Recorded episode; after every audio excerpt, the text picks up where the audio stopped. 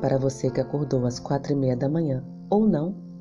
Hoje é segunda-feira, dia 7 de setembro de 2020. O título da nossa lição de hoje é Transformados pelo Amor de Cristo.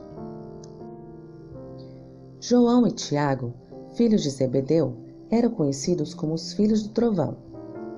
Marcos, capítulo 3, versículo 17. Na verdade, Jesus lhes deu esse apelido. Um fato que ilustra o temperamento impetuoso de João ocorreu quando Jesus e seus discípulos estavam viajando por Samaria. Quando tentaram encontrar um aposento para passar a noite, enfrentaram oposição devido ao preconceito dos samaritanos contra os judeus.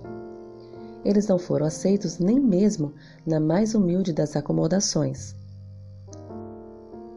Tiago e João pensaram ter a solução para o problema.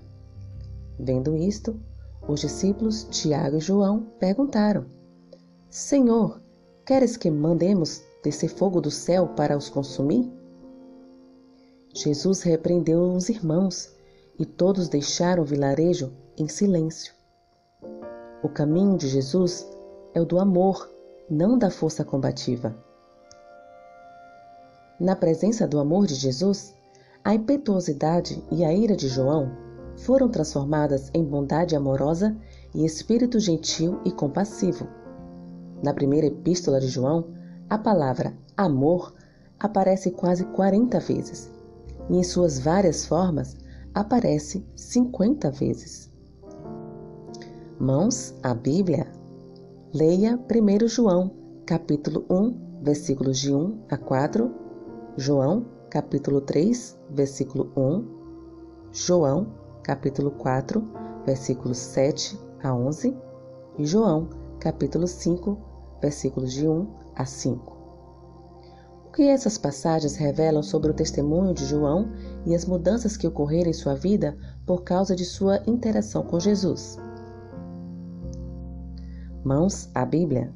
Leia 1 João, capítulo 1, versículos de 1 a 4 1 João, capítulo 3, versículo 1, 1 João, capítulo 4, versículos 7 a 11 e 1 João, capítulo 5, versículos de 1 a 5. O que essas passagens revelam sobre o testemunho de João e as mudanças que ocorreram em sua vida por causa de sua interação com Jesus? A. João se tornou um discípulo amoroso que recomendava a todos o amor. Letra B. João passou a controlar sua ira pelo medo de passar vergonha.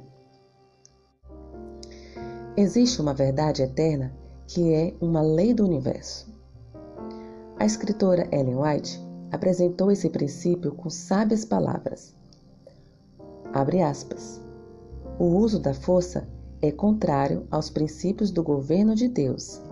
Ele deseja apenas o serviço de amor e o amor não pode ser imposto, nem pode ser conquistado pela força ou autoridade. Só o amor desperta o amor. Fecha aspas. Quando estamos comprometidos com Cristo, seu amor brilhará em nós para os outros. O maior testemunho do cristianismo é uma vida transformada. Isso não significa que jamais cometeremos erros nem que seremos, em todos os momentos, os condutos de amor e graça que devemos ser.